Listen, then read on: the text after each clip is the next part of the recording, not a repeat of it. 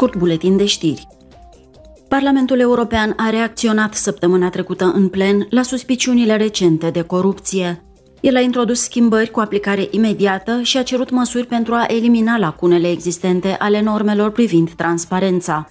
Eurodeputații au decis să suspende pe loc munca legată de toate dosarele legislative privind Qatarul.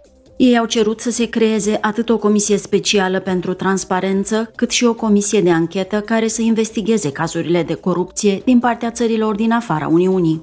Parlamentul a mai solicitat interzicerea la nivelul întregii Uniuni Europene a donațiilor către eurodeputați și partide politice din partea țărilor din afara Uniunii. Parlamentul European a recunoscut drept genocid foametea impusă asupra Ucrainei de către regimul sovietic în perioada 1932-1933,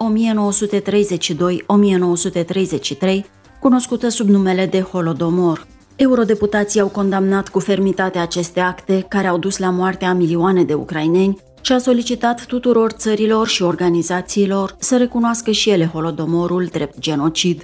Rezoluția acuză actualul regim din Rusia că încalcă suveranitatea și integritatea teritorială a Ucrainei, că încearcă să o elimine ca stat suveran și să distrugă identitatea și cultura poporului ei.